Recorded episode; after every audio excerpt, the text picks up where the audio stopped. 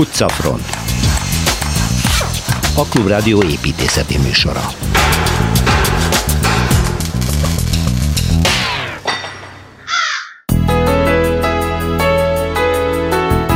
Aki maga elé tudja képzelni a Sydney Operaház épületét, azt gondolhatja, hogy az építész Jorn utcon egyik dániai temploma sem kis miska, pestiesen szólva. Szilveszter Ádám most erről fog beszélni. Egy évtizedekig elhanyagolt, lerobbant, felállványozott András úti palota éled újjá, mégpedig a Karsai palota, amiről Kelecsényi Kristóf mondja el a korai történetét. Egyébként annó itt működött a Palermo kávéház, és ha már, mivel éppen e hétvégén lesz a kávéházak éjszakája, a vele szemben volt egykori japán kávéházról emlékezik meg Kozár Alexandra. A héten átadták a Komáromi csillagerődöt, Magyarország legújabb múzeumát, amiben a világhírű szobrok egy az egyes méretű másolatait láthatjuk. Az erődöt valósággal a föld alól kellett kimenteni, hogy belőle egy korszerű és méltó épület együttes legyen. Az építész Mányi István a vendégünk.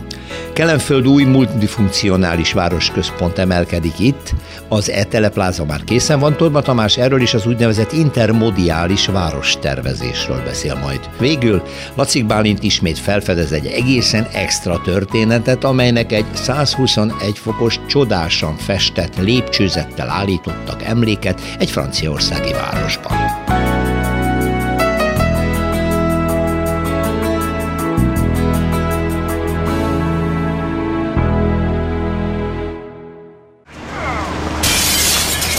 Városi tükör. Elhagyjuk Hollandiát, de nem megyünk nagyon messze. Szilveszter Ádám, Ébüdias építész egyetemi tanára a szabad művészetek doktorával. Szerbusz Ádám. Szerbusz Mennénk Dániába, Kopenhága? Kopenhágába, igen. Egyébként a központból 19 perc autóval. És ott mi van? Itt van egy templom, ami egy híresség. És akiről aki nevezetes, az maga a szerző, Jörn Utzon. Jörn Utzon nevét illik ismerni. Igen. Piszkerias építész, de... Csak el kell fordítani a tekintetünket Melbourne felé, és az operaházat meg... Sydney, Sydney. Vagy Sydney, hülye vagyok már. Na. Sydney és a Sydney. Hát ez, egy, Operaház. ez egy vitatott mű. Hát. Hát. Mindenek nevezték a legjobb pofába az volt, hogy dulakodó apácák. Mert ilyen nagy, nagy Igen, igen. fityulák és, és egymásra hajló szép formák. Ez, ez, ez egy gyönyörű épület, de sok botrány övezte, mert drágább ez meg, meg, megértés is hiányzott. Most nagyon szeretik már az ausztrálok. Hát, hogy ne emblematikus. Na de akkor vissza Kopenhágába a Igen, templomához. a- egyet kell tudni, hogy, hogy neki itten ö, egy, egy érdekes ö, tanulsága volt és útja volt. Ugye egy színház, meg egy operaház az azért furcsa, mert a belső tere teljesen más, mint a külső formája. Hiába igyekeztek ezt ugye a klasszikus időkben összehozni nem sikerült, nagy padlások, meg üres terek vannak. Ő azt mondta, akkor viszont szabad a külsőt másképp csinálni, mint a belsőt. Tehát ezt, ezt konzekvensen meg kell csinálni. És csinált egy olyan házat, ami engem mindig arra emlékeztet, hogy van egy, egy, egy csodálatos ember. Márkeznek hívják Gabriel Márquez, aki, aki kolumbiai író és Nobel-díjas, akinek az összes művét, ha olvasod, akkor rettesen egyszerű, száraz, szikár az olvasata, és mindig csoda keletkezik emögött. Ez a ház is ilyen. Ez egy evangélikus plébánia templom. Amit látsz kívülről, azok a, azok a szavak, építeti szavak, azok egyáltalán nem, nem egy, egy, egy templomnak a, a képét hordozzák első látásra, mert amit csinál, az rettesen egyszerű, főképp ipari épületeknél látható anyagok, formák, szerkezetek. Maga a templom az érdekes, mert egy keleti-nyugati tengerre van szerve körülbelül, és egy 108x30 méteres területet foglal el. Egy olyan házról van szó, ami, ahol páros falak vannak két megkétszerezve, a hossz irányba állnak, és ezek eh, között mindig közlekedők vannak a, a földszinten. Egyébként ezek a, ezek a falak, ezek különböző magasságúak, a legalacsonyabb fal is két szint magas, tehát 6 méter magas. A páros fal fölött van egy, egy, egy üveg felülvilágító paraméterű nyeregtetős üveg, iparépületekkel lehet használni. Hm. Ez a VEMA felülvilágító volt ugye az NDK időkben. Maguk a falak azok, azok vízhites panelekkel vannak borítva, ott, ahol a templom tér van mögötte, maga a gyülekezeti tér, ott pedig ki, ezek a panelek kapnak egy kerámia burkolatot, az egész mind törzs fehér, a, a, ezek a kerámiák egy fokkal sötétebbek. Ez, a, ez az érdekes, mert ezek a falak egymással párhuzamosan futó falak, ezek, ezek magasságban, ugye mondtam, hogy 6 méterről indulnak, és a maga a templom térnél fölmennek 21 méter magasra. Lépcsőesen ugrálnak, uh-huh. és, és utána visszasüllyednek, mert hátrafelé aztán vannak mindenféle olyan oldal és megtámadható felületek, azok az oldalfolyosók, különösen a déli az, az megnyitott. A belső udvarok köré szervezve vannak szemináriumter, meg ifjúsági foglalkozók, és minden mélyen templom előfordul. Maga a templomtér és a sekrese az egy nagy emelkedő térben van, és az a csoda benne, hogy, hogy ezek a falak mindig magasabban futnak, mint azokat a teret határoló külső szerketek, amik ezt alumínium hullámlemezből vannak, meg, meg szalagablakokból, de belül van egy csoda. No. Egy hullámzó, fantasztikusan finoman hajló, egy boltozatban végződő rabic álmenyezet. Ezek nagy hullámokat vetnek, a bejárati az, az egész három méterig lejön, van benne egy hol, aztán fölmegy egy, egy ablakig, onnan kap nyugat felől fényt, és onnan indul a, a, a bógni fölfelé, és érkezik megint le az oltár felé, ahol, ahol 6 méter magasságig süllyed csak le, van még egy hullám benne, és ez, ez a fut a sekresztje föl is. A két teret elválasztja egy, egy, egy áttört fal, gyönyörű. Azt kell mondjam, hogy itt minden, minden részletet utcon tervez, a pattól kedve, a, a térdeplőig, a, a szószékig, az oltárig, ezt a hátfalat is. Van egy, egy orgona, amit ő tervezett, és van benne egy zongora, amit, aminek persze a, egy Steinway zongora, aminek van egy új, új, új háza. Most az szép, hogy a, a templom térben, az, az a földszíne futó folyosó fölött van egy galéria, egy, egy kvázi kórus. Itt az a furcsa, hogy nem, nem hátul van, hanem oldalt van, és az orgonos oldalt van, méghozzá a déli oldalon, ahol, ahol a vele szembeső éjszakin meg van nyitva lépcsőzetesen, ugyanis emelkedik a tér, az alatt sose elérve ezt a hullámot, van három nagy ablak, ahonnan megint csak éjszak felől derített fény jön. Ennek a, a, a varázslatos a megvilágítása. Most ahogy hallgatlak, és magam elé képzelem, nem láttam még róla képet, majd nyilván a felvétel után már látom. Mindenki az... nézze meg a neten, Jó, és, és, de... és, ámuldozni fog. De az, amit mert... elmond, azt nekem ez, az, azt, azt a képzetet okozza, hogy nem túlságosan nyugtalan ez a tér, a hullámzó... Nem, nem, hall, hallatlan. Kell. Igen? Hát ez, ez, képzeld, hogy van egy, egy teljes szélességben futó, a két falpár között futó, tehát egyébként pontosan 20 18 méter egymástól levő fal között futó nagy-nagy-nagy forma, ami, ami gyönyörű fehér, Aha. fehér van meszelve. Ezek a hang és fény visszaverő felületek. És alatta, alatta van egy, egy nagyon egyszerűen kezelt padlós, rajta állnak fa korpuszok, és az, ami aztán az oltár körül van, és föl kell lépni, az, az mind által tervezett, nagyon szép, simított műkőből van csinálva, minden fehér abszolút nem nyugtalan. Rögtön, mikor ben vagy, megérted, hogy, hogy nem, nem azt kell várni a külsőtől, hogy, hogy, hogy ez a csoda ott már látszódjon, hanem ez, ez egy elrejtett dolog, és igazán nagyon egyszerű az a forma, ami beburkolja ezt a szép hullámzó felületet, mert egy, egy nagyon meredeken emelkedő, aztán egy ablakfő kicsit tom, kisebb hajlásra, aztán majdnem vízszintes, aztán hajlik vissza hátrafelé. Felületre van föltéve hullámlemezés kész. Az ember ez hallatlan egyszerűen beszél a, a, a, a térről. Van neki Majorkán egy nyaralója, ott szokott lenni, egészen egészen a haláláig oda járt, 2008-ban halt meg, 90 évesen. Uh-huh. Ez a Canlis, ez, ez, a, ez a, déli oldalán van, a déli keleti oldalán szigetnek egy sziklán. Legközelebb arról fog beszélni. No, hát Köszönöm. akkor megvan a következő cél, úti cél, Szilveszter Ádámmal köszönöm szépen, addig is szervusz, minden jót. Szervusz Péter. Budapesti séta.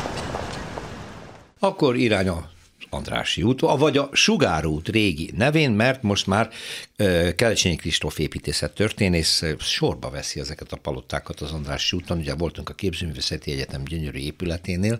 Állítólag felújítják teljesen, ezt hallottam. Zajlanak munkálatok én is, de nem tudom, hogy milyen terjedelmi. Belül, belül zajlanak munkálatok, hogy Igen. aztán a homlokzat, amiről nagyon hosszasan, nagyon izgalmasan beszéltél, hogy mikor kerül sorra, jó Isten tudja. De most egy kicsit tovább állunk, ugye? Igen. És akkor megnézzük a a Karsai palotát. A csuda tudta, hogy ez Karsai palota, csak azt tudtuk, hogy ez volt a szégyenfoltja nagyon sokáig. Az elmúlt 30-40 évben az Andrási útnak, mert fel volt állványozva, hagyták elpusztulni, mindenféle ingatlan mutyiknak volt az áldozata, hogy aztán hogy került ki belőle. De most látjuk az épületet, mert ugye a falvédő hálón ott van a palota eredeti homlokzata, gyönyörűen felvitték fotóeljárással, úgyhogy látjuk milyen lesz, de milyen volt. Na hát arról azért így nehéz lenne a maga teljességében beszélni. Amit itt nagyon fontosnak tartanék megemlíteni az az, hogy, hogy itt a tervezőnek a személye egy bizonyos Freund Vilmos, nem ah. tudom mennyire hangzik ismerősen. Hát uh, jó volt ottból már a hallgató tudja nagyjából, mert több Freund házat már ismertettél az elmúlt években. A Freundnál az, a, az, a, az az egyik izgalom, hogy ő az Andrássy útora összesen 11 épületet tervezett, 9 bérházat, illetve bérpalotát és két villát, és ezzel én azt hiszem, hogy ő az András út legtermékenyebb uh-huh. építésze, aki a legtöbb épülettel hozzájárult. Csak egy példa, hogy az operaházat és ugye a vele szemben lévő baletti intézetet körülvevő négy épületből három az ő munkája Puh. például, csak azon a sarkon.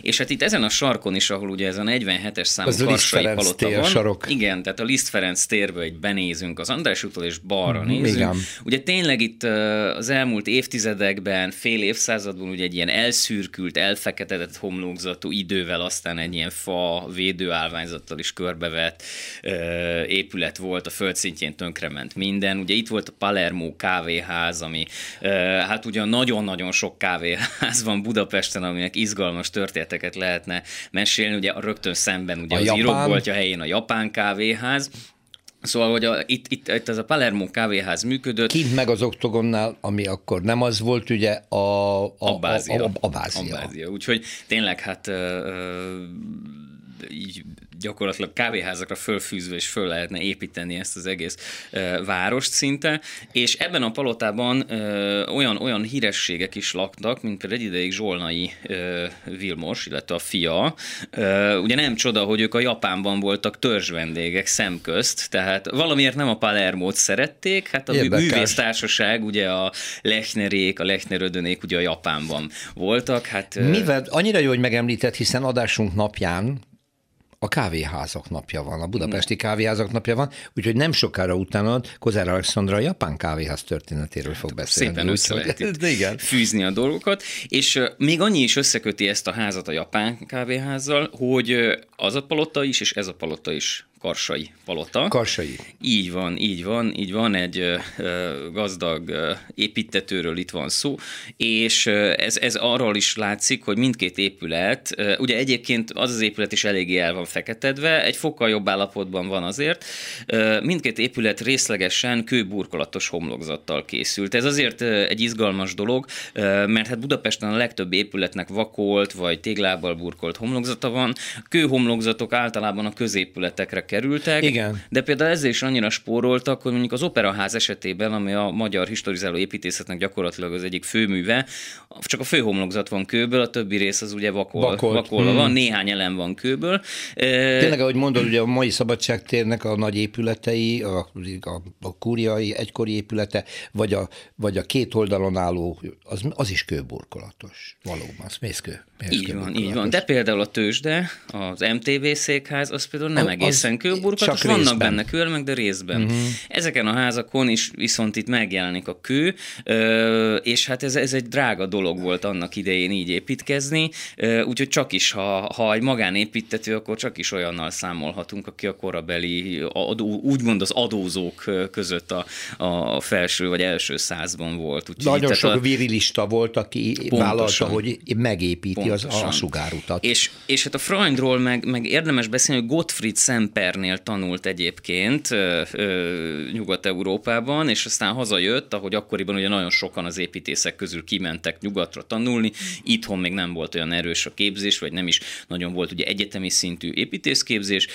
visszajöttek, és, és hát tulajdonképpen akkor itt, itt csináltak aztán karriert, nem mindenki jött persze vissza, de nagyon sokan visszajöttek, és a, a Freund tulajdonképpen az 1870-es évektől a 90-es évek elejéig működik aktív tervező építészi pályafutás, egyébként utána ő egy elméleti szakember és egy hivatali építészé válik, és úgy tesz nagyon sokat egyébként a fővárosért, és neki ez a fő stílusa, ez a neoreneszánsz, ugyanúgy, hogy az Ibül Miklósnak is, és, és hát a, az András úti paloták ezeknek kiváló példái, ez a ház is egyébként, egy gyönyörű szép kapualja van, amit most restaurálnak, gyönyörű szép díszítő festésekkel bent. Ugye az Andrási úton, ha van szerencsénk bejutni egy-egy kapuajba, akkor a legtöbb esetben azért láthatjuk, hogy, hogy fantasztikus hogy mondjam, mitológiai és növényi világok jelennek meg gyakorlatilag a, a kapuajak boltozatán, kis apró részletekkel. Ez alapvetően a reneszánszból fakad, uh-huh. tehát mhm. az itália reneszánszban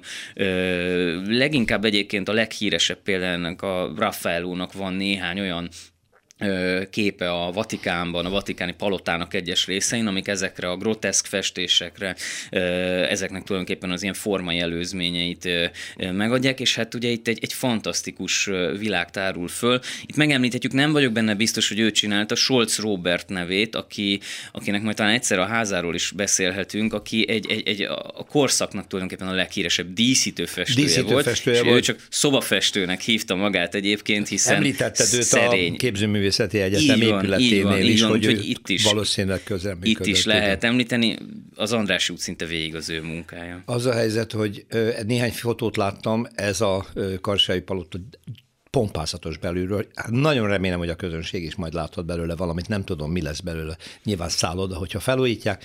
Mostában mindig ez a sorsa, Kelecsényi Kristóf, majd visszalátogatunk. Jó, köszönöm szépen. köszönöm. Utcafront. Kelecsényi Kristóffal beszélgettünk a Karsai házról, ami a Liszt Ferenc téren és a Nagy András út sarkánál ugye felújítják, és ő említette, hogy abban működött annak idején a híres Palermo kávéház, és mondtam, hogy igen, igen, és szembe vele volt a Japán, és a Japán kávéházról Kozár Alexandrával, az Index munkatársával fog beszélgetni, és ez most meg is történik, szervusz, mert hiszen így éppen most zajlik majd a kávéházak éjszakája Budapesten, úgyhogy hát az Pontosan egy... műsorunkkal egy időben, meg még holnap meg még vasárnap is, úgyhogy igazán az egyik legkiemelkedőbb és legnagyobb hírű egykori kávéházra a Japánról, aminek a helyén ma az írókboltja van, igazán érdemes megemlékeznünk. Annak idején ez egy egész, az épület egész földszinti részét elfoglalt. Ez egy hatalmas nagy kávéház volt, igen, igaz? Igen, igen. Két ö, ö, helységet nyitottak egybe, és így született meg a kávéház, ami ma valóban a, az írok boltja van a helyén. Az Andrási út 45-be, és 1895-ről beszélünk, akkor jött létre, és az az érdekes, hogy azt nem tudjuk, hogy az eredeti tulajdonos valaha járt-e Japánba, Strassel Gyula, de azért hívják Japánnak a kávéházat, mert hogy a csempék japánok voltak, ez a színes növényi ornamentika egy ottani mintára emlékeztetett, úgyhogy így, így lett a neve, és így nőtt ki belőle aztán az az óriási művészeti, képzőművészeket, írókat, költőket, és mindenféle művészeket tömörítő társaság, ami hát elsősorban így szellemileg volt érdekes, mint sem annyira ugye építészetileg, bár építészetileg se volt kutya, mert Rót Miksa tervezte azokat az üvegeket, amiket Rip, Rót Miksa készítette, készítette azokat az üvegeket, igen. amiket Ripő Rónai tervezett igen. a telefonfülkére. Igen, igen, Nagyon-nagyon igen. híres ez a telefonfülke, amihez saját ö, zsetont ö, árultak ott, ugye, amivel lehetett telefonálni, de nem csak a telefon miatt volt, ilyen különleges ez, hanem hát a korabeli fotókon láthatjuk, hogy amelyeken egyébként csak férfiak, szinte kizárólag férfiak vannak, hogy Kassák, szépen nő, Tersánszki, Rejtő, Bródi Sándor, illetve a miénknek a köre, ez a magyar impressionisták és naturalisták köre, akik egyébként egy másik kávéházból, az Abbáziából jöttek hát ide, mert ott megsértődtek, mert hogy a tulajdonos tulajdonképpen kipöckölte őket, mert mindig kivagdosták a kávéházi gyönyörű folyóiratokból a képeket. Gondolom azért, hogy használják őket, hogy hát ugye témául a következő festményük. Tehát, hogy fotók alapján festenek, és ezért az ottani tulaj, az abbázia tulaja elüldözte őket. Hát Viszont úgy üldözte, várjál, várjál, várjál, úgy üldözte el, hogy a folyóiratok a minden oldalát lepecsételte azzal, hogy ezt a képet az Abáziából loptam. És így már igen, nem, és nem volt bár- az ottani fali újságra. Igen. igen, igen, de akkor utána a válaszúr, ezt a Lechner ödön találta ki állítólag, Igen. kiírták az Abázia falára nagybetűkkel, hogy ezt a... Ezt a képet, Nem, igen. nem, ezt a kávéházat a művészektől loptam, és megsértődve átvonultak a Japánba, és ott Lechner megalakította a saját asztalát, és ugye ott, ott mindenkinek volt egy asztala.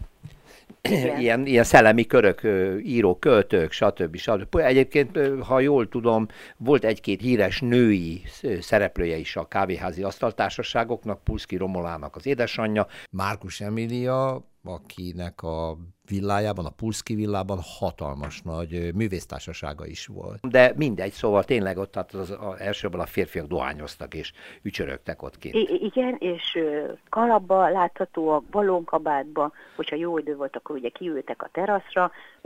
Ezek a fekete-fehér képek nagyon, nagyon jól mutatják, hogy míg ma inkább a nők járnak kávéházba, akkor a férfiak, amit ugye azért említünk, mert ugye hát a, a kávéházi kultúrával változott az is, hogy kik járnak oda. Ezeket nyilván megtudhatjuk Sali Noéminek, a kávéház történésznek a mai meg a holnapi előadásain, de visszatérve a, a Japánra, hát ugye József Attila itt bablevesezett, Igen. és valamikor nem volt elég pénze, és megosztott egy bableves Nagy Lajossal.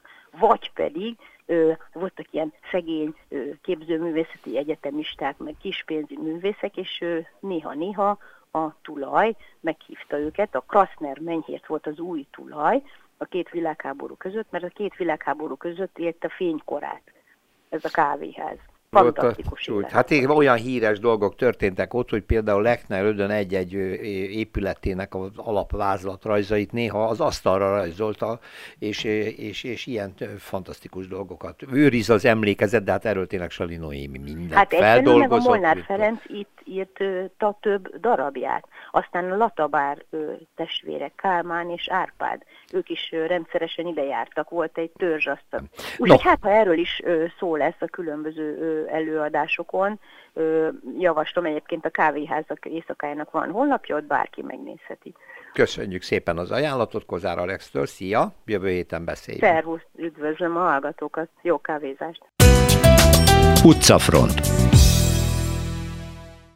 A héten átadták a Komáromi csillagerődöt, ami a Liget Budapest projekt keretében valósult meg. Ez egy 6 milliárd forintos beruházás, egy hatalmas központ jött létre, amiben többi között a Szépművészeti Múzeum több száz darabos gipszobor gyűjteményét is elhelyezték. Az új létesítmény egyébként oktatási feladatokat is ellát, majd interaktív múzeumi körülményeket teremtett. A több mint három évig tartó munkálatok során Mányi István ébüldíjas építész tervei alapján az erőd épületet és környezetét valóban teljes körűen felújították, bővítették egy új több funkciós kulturális központtal is, nagyon modern kiállítótérrel, és így az összes hasznos területe 7 ezer négyzetméterre növekedett. Egyébként érdekesség, hogy a felújítást megelőzően a Bécsi Katonai Archívumban megtalálták az épület tervrajzait, és ennek köszönhető, hogy ahol lehetséges volt, az eredeti állapotban állították vissza az erődöt. Már korábban vendégem volt Mányi István építész, és akkor a műszaki átadás, ami tavasszal volt, után beszélgettünk arról, hogy milyen feladatokat is jelentett, milyen kihívást ennek a nagyon régi híres erődnek a helyreállítása, megújítása, felújítása, rekonstrukciója. Magas lesen. Hogy képzeljük ezt, István, hogy mikor oda mentetek először szemlézni, hogy az építész megnézte egy romból, vagy egy elhanyagolt, műszakilag, statikailag milyen állapotban lévő épületből mit kellett varázsolni? Amikor először jártam a helyszínen, akkor ennek az erődnek a tetején egy akácerdő volt. Opa. Ennyire elhanyagolt. Igen, legalább a jó levegő szolgálta, de már Igen, igen, igen, igen. Ugye a, a osztrák tábornokok ambicionálták, hogy ez legyen megerősítve, mert nem akarták még egyszer azt a szégyent, amit a túloldalon a klapka művel Igen. velük.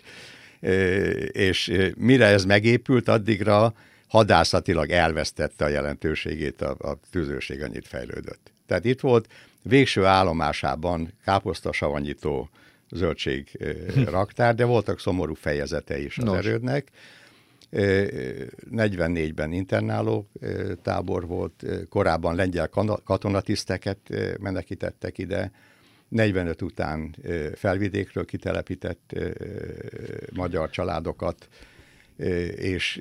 Az a, a lakosságcsere szörnyű a, igen, programja ez, volt, rettenetes, ahol... Rettenetes története volt e században, és aztán következett ez a leromlás, hogy először használták lőszerraktárnak, akkor még a, a, a katonák ezt így, így, így igényelték, akkor bevezették az udvarára a vasutat is, óriási réseket ütve ott minden történeti szerkezeten.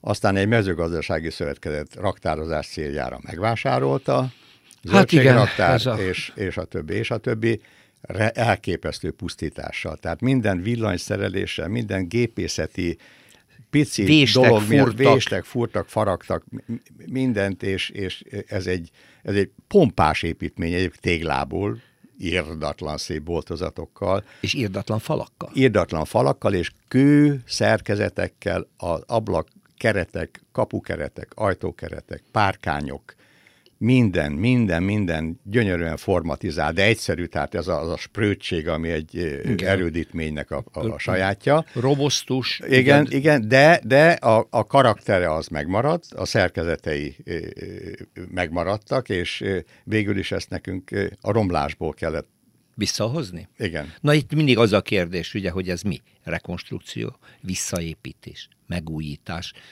Tudom, hogy nem meg kell mindig skatujákban gondolkodni, én, de én, mi a feladat? Én erre azt mondanám, hogy ugye a rekonstrukció körében én ezt megújításnak nevezném. Megújítás. Inkább. De ez csak az erőd épületére vonatkozik. De uh-huh. ez a gipszmásolat gyűjtemény jelentős része sokkal nagyobb méretű plastikákból állt, mint sem elfértek volna ebben a négy és fél méter magasságú boltozott, boltozott cellákban. Uh-huh. Mert ugye arról van szó, kellett... hogy azok a gipszmásolatok, amelyek korábban a a, a Szépművészeti Múzeumban voltak, ott raktározták ezeket, ugye ezek olyan műalkotások gipszmásolatai, amik, amelyekhez nem lehet hozzájutni, de szeretné láttatni Igen, a óriási didaktikai, óriási didaktikai jelentősége volt ennek, hogy a, a, a, a Laokon csoportot is, Mózes síremlékét, és tehát mindent, és ezek kitűnő művészeti másolatok. Hogy maradtak? Ez egy épségben össze-vissza szállították őket, háborút átért meg egyebek. Hála Istennek, nagyon jó minőségben elkészült másolatok voltak, voltak, és, és kibírták ezt a Herceg utcát. Nyilván elég sok veszteséggel, mert ennek abban az időszakban nem tulajdonítottak semmi értéket. Igen? Tehát, tehát uh-huh. ami hullott, az hullott, uh-huh. de egy nagyon jelentős része a Tatai várban megvan, egy jelentős része a Kecskeméti zsinagógában, van belőle a, a műegyetemen is, én, mint egyetemi hallgató, ezeket a gipszfigurákat rajzoltam, amit még később megtudtam, szintén ebből a gyűjteményből hozták. És most ez mind össze lesz gyűjtve a Komáromi erődben? Nem, nem, nem, nem. Hát végül is például a Kecskeméti zsinagógából nem lehet már nem visszahozni, lehet de Tatárról sem lehet, mert ott is ö, elég jó helyen van, de rengeteg, hatalmas mennyiségről van Igen, szó. És egyik másik iszonyú méretű. És ezek köztérű szobrok is, tehát a, a, a Velencében és a Padovában álló Gattameláta és a Colleoni zsoldos vezéreknek a lovas szobrai, amelyeknek a talpazata 6-8 méter.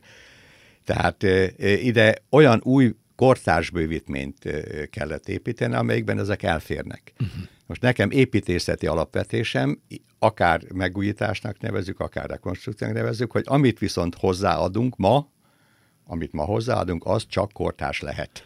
Igen, tehát nem arhaizálunk. Hogy... Sem, semmi esetre sem. Ahogy a korábbi korszaknak az építőanyaga a tégla és a kő volt, ez pedig nyers vasbeton. Uh-huh. És ugye szokták mondani, hogy Magyarországon ugye kivitelezés nem tud ilyet csinálni, tud ilyet csinálni. Oda kell figyelni, sokkal több munkát igényel, de hát ott a helyszín ez most már látható, hogy, hogy kitűnő minőségben sikerült ezeket a varbeton tereket létrehozni. Igen, a régi és új összeépítéséről épp egy héttel ezelőtt Torba Tamás érdekes példát mondott a, a Toldi gimnáziumról, hogy annak a statikai problémája az volt, hogy elkezdett csúszni a hegy, meg is repett az épület, és a megtámasztást egy modern tornacsarnok hozzáépítésével oldották meg, amely egyben megtámasztja vasbetonból, másrészt egy kortás építészeti, és kiválóan megvannak a régi épülettel együtt. Igen, igen, tehát egészen más dologról van most szó, mint ö, ö, például Velencében a, a, a, a Szent Márk téren. Igen. Azt hiszem 914-ben a Campanile az leomlott. Uh-huh és a velenceiek úgy gondolták, hogy ez a tér nem tér a kampanile nélkül, nélkül, ezért visszaépítették ugyanúgy. Igen, ez ugyanúgy. érthető egyébként. Igen, az, az, az, tisz, az szintiszta rekonstrukció. Igen. De a, a, a mai építészeti szakma részére szintiszta rekonstrukció nem létezik, mert hát ezek elvesztették az eredeti rendeltetésüket, teljesen mhm. változott igényeknek kell megfeleljenek és ebben a kortásnak már óriási jelentősége van. Igen. A munka mikor kezdődött? Mert ez egy nem kis feladat volt a Komáromi csillagerődöt visszaállítani. Ennek a, a koncepció tervét 90, 2000, 2010, 2015-16-ban csináltuk. Uh-huh. 16-ban volt az építési engedély, majd a kiviteli terv, és két évig tartott a kivitelezés. Uh-huh. Lényegében akkor ez egy kulturális központ lesz, ott funkciókat nézve mi az, amit mi majd látunk és használni tudunk belőle. Nagyon jó fényképeket láttunk a korabeli latrináról például, ami helyre van állítva. Ez ugye ez egy katonai erődítmény volt, hát itt közös WC-ket építettek egy, egy, egy oszlop körül, azt hiszem négy vagy hat ülőke hat, van. mint egy revolver. Igen, igen. igen. igen. És abból egy, egy, egy szegmens, egy torta szeret a tiszteknek, az viszont deszkafallal el van Az, az el volt különítve? Igen. igen. Ezt is helyre de, de hát, hogy, hogy, hogy múzeum és, és, és középület, hogy ha belefér csak egy mondatot erről, hogy amikor 86-ban a Szépművészeti Múzeummal kezdtem foglalkozni, az egész világon akkor, akkor kezdett új irányt venni a múzeum. Igen. Mint, mint, mint, mint, mint, mint középület. Tehát az addigi álmos kiállításokat, állandó kiállításokat fölrobbantotta az időszaki kiállítás hogy most már nem az emberek egy kivételezett kör utazik a műtárgyakat nézni, hanem jönnek a, a műtárgyak. Ez fölrobbantotta az egészet, és 86-ban én a, a Soros Alapítvány támogatásával bejárhattam Európának 40 vezető múzeumát, uh-huh. ahol szintén akkor kezdődött ez az egész. És amikor először Párizsban voltam, akkor volt egy nagy gödör, a piramis a helyén. piramis helyén még. Tehát, tehát ah, indítani, mi ezt egy időben indítottuk, csak itt kevesebb pénz volt, és akkor én megtanultam múzeumul.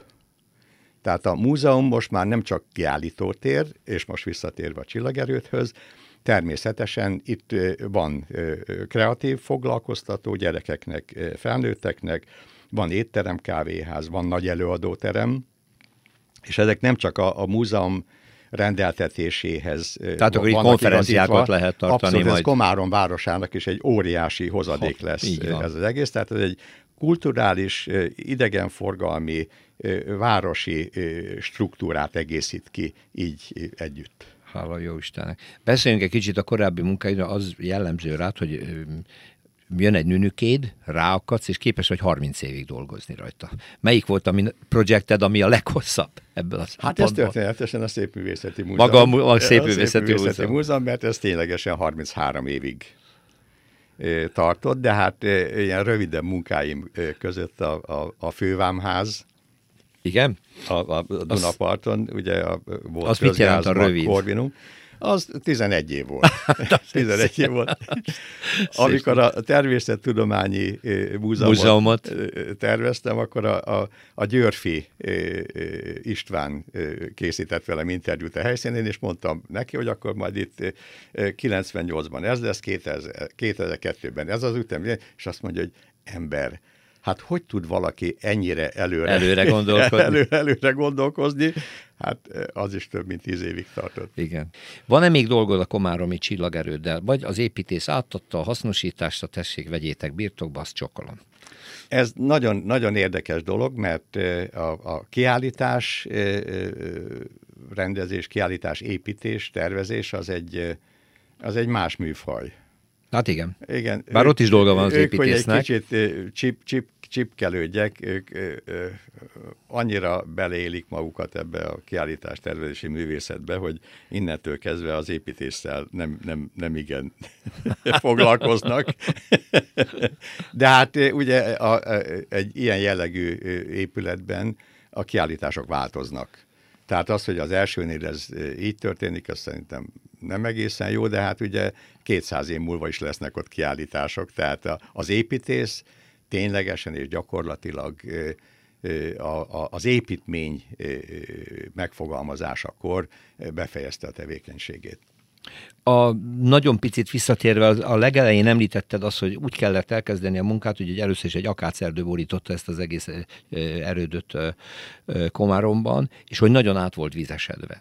Ugye ez egy két méteres falazat, iszonyatosan robosztus erődről van szó. Hogy oldottad meg, hogy ez nem fog többet átvizesedni? Mi változott? A, a falvastagságokon túl ezen 3-4 méter földfeltöltés volt. Ja, Nagyon vastag attól... boltozatok, és 3-4 méter földfeltöltés, ami a tüzérségi lövedékeknek a becsapódását volt hivatva fölfogni. Tehát védelmi okból, pont, tehát ki kellett pontosan. fejtened Na most hát ugye ez elvadult, és amikor aztán kivágták a, a, a akác sarjerdőt, akkor annak a gyökerei, mint töltsérek, ugye vezették, vezették a vizet. Vezették, a vizet, ja, vezették a vizet, és az egész átázott mindenestől. Ezt a több méter vastag földtömeget le kellett a, a boltozatok tetejéről szedni. szedni.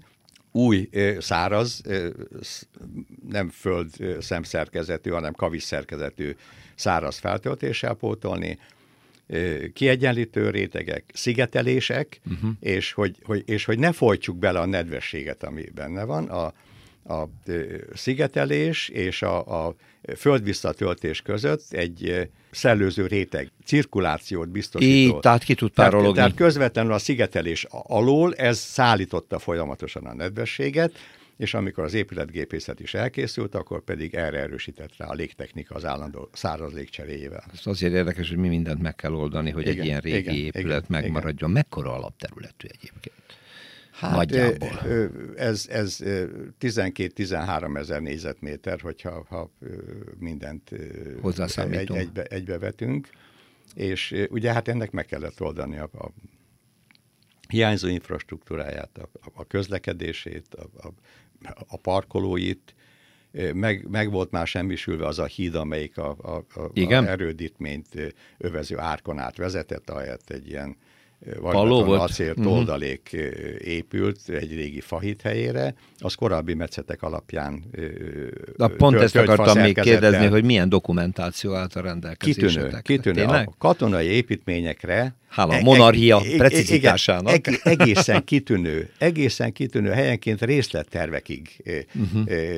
ható tervanyag állt rendelkezésünkre, tehát igazán ezzel nekünk gazdálkodni kellett, de hát csak a téglaszerkezetek javítására annyi, hogy egy-egy ilyen 70 négyzetméteres boltozott cellában, 4,5 méter boltozott cellában több ezer téglát kellett cserélni a, a korábbi villanyszerelések és vésések miatt. Igen, ez a nagyon mert, mert ez dolgok. most látszó téglaszerkezetekkel jelennek meg. Tehát akkor a gyönyörű boltozatok. A, a boltozatok azok vörös téglával igen. vannak. Igen, nem felejtem el hát egyszer. Ilyen, ilyen sárgás. Igen, egyszer jártam igen. egy Pest megyei kastélyban, ahol orosz katonai kórház működött egészen az oroszok kivonulásáig, és mi mentünk végig a már ugye kitisztított épületben, és akkor az egyik falon egy gyönyörű freskó volt, egy Vénusz és távolról néztük a Vénusznak olyan furcsa az arca, és úgy közelebb mentünk, egy villany konnektor volt, pont az orrába belevésve, csak az példaként mondom, gondolom ilyesmivel találkoztatok. Abszolút, a, a Komáromi erődben is. Ahol... itt, hogyha ment egy gépészeti vezeték, villanyszerelék, kőszerkezeten, kőkereten. Mindenen keresztül vésve. Az, az, igen, igen, igen. igen ez... Hát igen, még ez a szocializmusnak az öröksége volt. De akkor ez is színpompás és gyönyörűen. Álmányi István és kollégáinak gratulálunk, és nagyon szépen köszönöm. Főképpen pedig a Gergely László és Szabó Lajos statikus kollégáimnak. Ők végeztek itt hatalmas. Akkor innen a távolban őket is üdvözöljük, és még egyszer köszönöm szépen. Köszönöm. Perspektíva. korábbi, jóval korábbi műsorunkban már beszélgettünk egy szakemberrel arról a tulajdonképpen városközpontról, ami kint épül, a Budaörsi út és a, a autópálya ketté válásának helyszínén, tehát a közismertebb nevén Osztapenko szobor helyén, Igen. illetve amellett is Torma Tamás van itt a vonalban velem, szerbusz, mert most már hát gyakorlatilag... Péter, valójában ott már mind a két oldal nagyon érintett. Mi, mind a kettő? Az, az aktualitás, a, a vasút túloldalát, az eteleteret érinti, mert most adták át ott a plázát. Igen, igen, igen, de ez csak egy de része ennek az épül egy óriási egy irodaház is, ami nagyjából úgy kétharmadánál tart. Uh-huh. Tulajdonképpen nagy változásban van ez a közlekedési szupercsomópont. Tehát pont ez az átmenetiség az, ami erre a helyre pillanatnyilag jellemző. Azért a, a plázának az óriás tömbje azért jelentősen változtatott rajta. Igen, de ez az egész hullámfelületű, hullámos, homlokzatú, fantasztikus épület tömb, ez nagyon meghatározó, de ugye akkor egy új... Az fog... az irodaház. Az igen. lesz az irodaház, igen, de ami köré épül, arról azt mondja a szakember, hogy ez egy intermediális városközpont. Igen. És akkor meg, már meg... Erő Zoltán is ezt mondta, mikor a metrót áldatták, igen. ő tervezte akkor uh-huh. még az építész irodájával egyetemben ezt a, vég, ezt a metró végállomást. Végpontot. Uh-huh. És ez már akkor is uh, számította, tehát bele uh, olvasztotta magába a vasúti közép, vagy uh, központot is. Azért tegyük hozzá, hogy azért ez nem egy otthonos hely. Tehát régen ez egy totál külváros abszolút, volt. Abszolút, a kelemföldi pályaudvarral, ami egy ilyen kis tehát mint egy ilyen kis vidéki Igen. vasútállomásoska volt. Most, is, most rendkívül szomorúan néz ki egyébként. Ajtaja, ablaka bedeszkázva, tehát az a régi épület még megvan, ott lényegében egy főhelyen. Aha. Miközben ugyebár a vasút úgy alakult át, hogy a, a föld alá ment, valójában nincs épülete ennek, a, csak a peronjai vannak, a föld alatt vannak a pénztárak, stb. stb. a, a metróval összehúzva. Tehát ez egy közlekedési szuper. Most még csomópont, de már egyre inkább érezhető, hogy ez egy szuper csomópont. Tehát nem véletlenül épült ide a pláza is. Meg kell magyaráznunk az intermediális városközpont fogalmát, hogy tulajdonképpen itt mi, és mi, miről is van szó. Tényleg olyan, mint egy városmag. Tehát Igen. Szó volt a vasútról. Metró. Szó volt a metróról, buszok és villamos sok végállomása, tehát régen is ez volt, Kelem pályaudvar, ez volt ugyebár 47-es talán, Igen. most más villamos is idejön, azon kívül a, a fejlesztésnek a túlsó oldala, tehát a, nevezzük akkor a, a M7-es és osztyapenkós oldal, ott fog folytatódni, ott még nagyobb ilyen busz és azt nem tudom, hogy villamos is lesz, de közlekedési csomópont, végpont fog születni, és a jelenleginél is sokkal nagyobb P plusz R parkoló. Ugyanakkor ez Kelenföld, tehát tegyük hozzá, hogy ez Kelenföld a lakótelep széle, ami eddig ilyen plázaszerű központ nélkül volt, tehát ez is nem tudom én, több mint 200 ezer ember érint, és szerintem még legalább ennyit, vagy még többet, akik itt naponta egyszer-kétszer megérkeznek, illetve innen távoznak.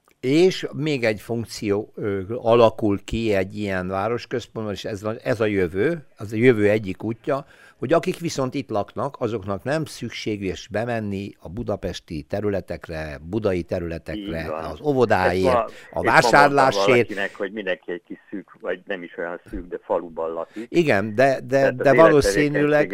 a 70%-át ezt egy szűk környezetben érik. Így van, mert ugye nézzük meg egy hétköznapi fővárosi lakos életét, egy fiatal pár berakja a gyerekeket a kocsiba, egyiket leteszi az egyik helyen, Igen. átautózik a másik, kiautózik a 5-6 kilométert a munkahelyére, délután vissza ugyanez az út, plusz egy bevásárlás, és utána haza, és hogyha egy ilyen központban lakik, nem kell ezt az utazást neki minden nap megcsinálnia. Minden Persze... mellett azért az is érdekes, hogy plázákról, tehát ilyen nagy plázaépítési lázról, 15-20 éve beszéltünk. Igen. Majd a Plaza Undor az körülbelül egy ilyen 10 évvel korábban harapozott el. Sokáig ugye már volt egy Fideszes Plaza Stop is. Volt bizony. Tűnik, hogy szép lassan elhalt, hiszen itt is megépült egy elég méretes. Hát az élet kikényszerítette, hogy, hogy, hogy De az, érdekes, hogy a plázák is átalakultak.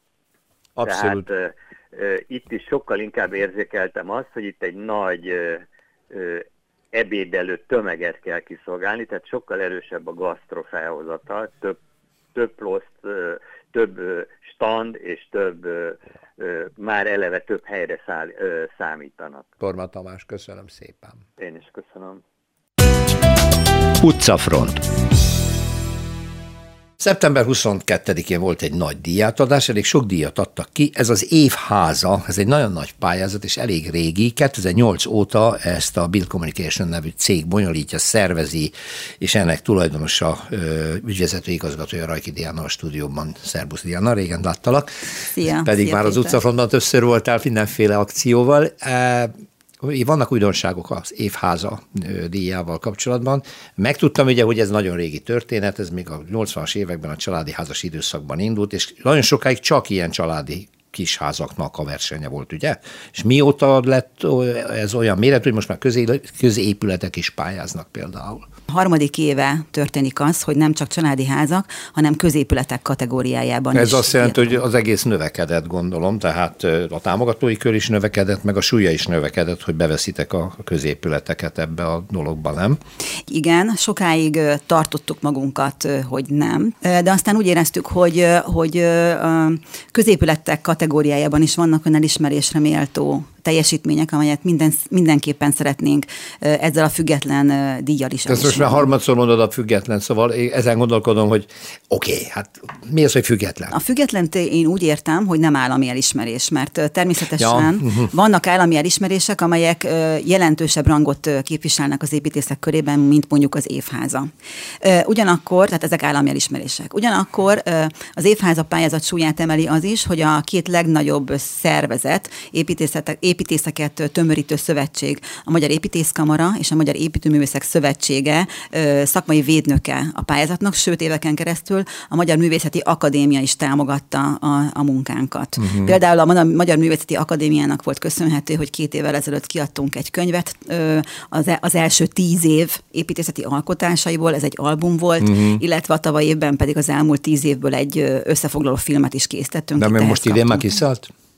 Ö, idén nem, nem csináltunk olyan projektet, az évháza pályázaton belül, amihez tudtunk volna pályázni pénzre. Tehát az évháza pályázat kizárólag cégek támogatásával tudja fenntartani magát. Uh-huh. De a cégek semmilyen módon nem szólhatnak bele a pályázat működésébe, ők csak a támogatásukkal nagyvonalúan támogatják a, a, a folyamatot. De az nem, tehát hogyha valamelyik pályamű elnyeri az egyik adott cégnek a díját, akkor nem a cég mondja meg, hogy melyiknek adjuk? Nem, ez nagyon fontos. Tehát a, a pályázaton van egy családi ház és egy középület fődíj, van két szakmai különdíj, amelyet az Építőművészek Szövetsége és az Építészkamara ad ki. Ezen kívül ebben az évben volt öt támogatói különdíj, de ezek pontosan ugyanolyan szakmai díjak, mint bármelyik másik szakmai díj, hiszen a nagyon neves zsűri ítéli oda.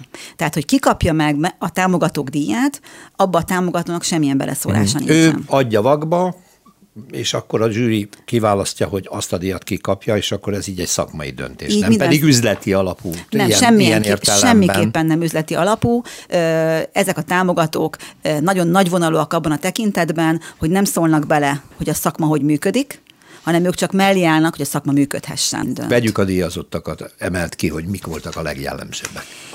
Tehát családi ház kategóriában Földes László és Lukács Anna egy sasadi budapesti villaépülete nyerte a fődíjat. Földes László igen elismert építész Magyarországon, aki az építészetben járatos, az ő neve biztos, hogy, hogy ismert. Vulkánkutató. Vulkánkutató. Például, ez nagyon híres lett, ez fantasztikusan izgalmas igen, épület. Az, az, az épülete, de ő már egyébként családi ház kategóriában több alkalommal nyert, és itt hmm.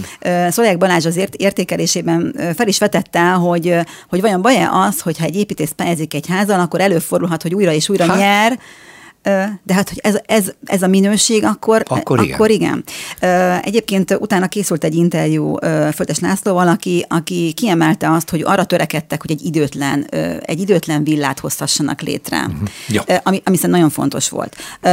Középület kategóriában a MOME Campus nyert. Ez egy hát olyan... nem, nem, nem is csodálom, szóval az tényleg ez, fantasztikus. Ez nem csoda, ez, a, ez az épület már több hazai és, és külföldi elismeréssel büszkélkedhet. Csillag Katalin Gunter Zsolt vezető tervezők neve. És most mondom a hallgatóknak, hogyha arra járnak az Ugliget felé, akkor tessék nyugodtan sétálni, nincs elkerítve, teljesen szabadon a parkban az épületek között lehet bóklászni, és tessék megnézni, mert zseniális. Tovább.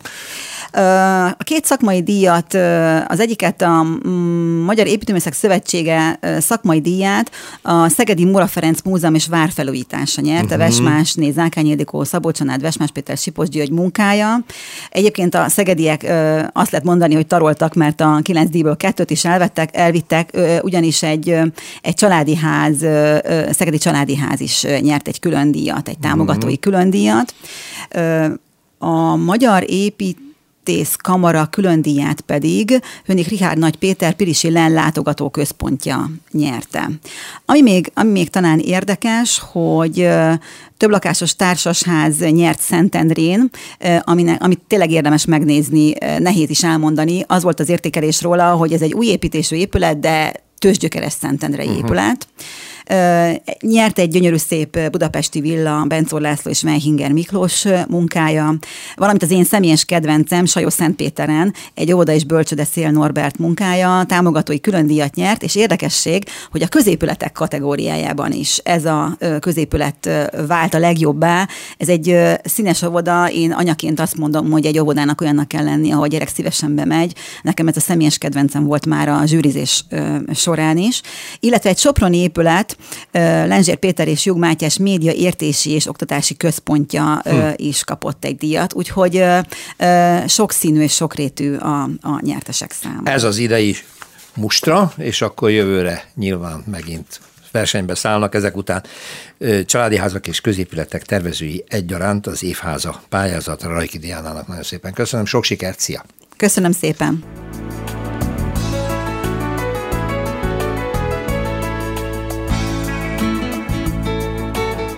Köszönjük a figyelmüket, az utcafrontot hallották, a műsort Árva Brigitta szerkesztette és Rózsa Péter vezette. Egy hét múlva várjuk Önöket.